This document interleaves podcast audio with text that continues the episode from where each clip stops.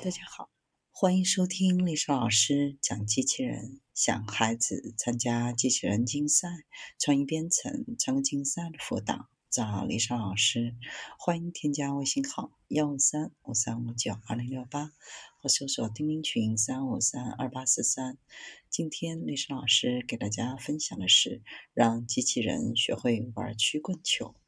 为了很好的完成高度动态的任务。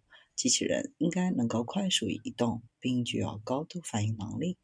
由于机器人有物理限制和硬件限制，科学家还应该开发规划器和轨迹优化技术，使机器人能够进行快速的运动。机器人可以完成的高度动态任务的一个例子，就是玩空中曲棍球。试图将一个塑料盘装过专门设计的桌子推入对方的球门。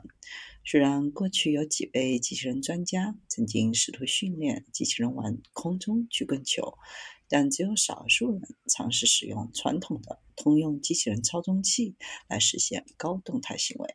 达姆斯塔特工业大学华为研究所和伦敦大学学院的研究人员共同开发了一种轨迹优化技术，使通用机器人操纵器在高速机器人空中曲棍球中使用。使传统的机器人手臂能够进行快速运动，并有效击打整个空气曲棍球台的盘子。目标是为复杂动态受限的任务设计一个智能机器人。如何将目前工业机器人的性能推向极限？机器人空中曲棍球是一个非常适合这个问题的任务。因为它需要在一个高度受限的环境当中快速而精确的运动。训练机器人打空气曲棍球的关键挑战是，机器人关节的速度限制通常不会让机器人操纵者快速的击球。一个可能的解决方案就是利用机器人的冗余性，将最慢的机器人关节的工作负荷分配给最快的关节。简单的说，就可以把机械手。跟着人的手臂，优化肘部位置，以执行快速击球动作。与此前利用冗余来增加机器人工作空间，使机器人能够顺应意外接触的方法相比，利用冗余来增加末端执行器的速度。开发的轨迹优化方法是基于一个简单的约束优化问题，以解决可以有效应用于实际的机器人。技术可以快速进行计算。意味着它可以帮助机器人在处理动态任务时更加反应灵敏。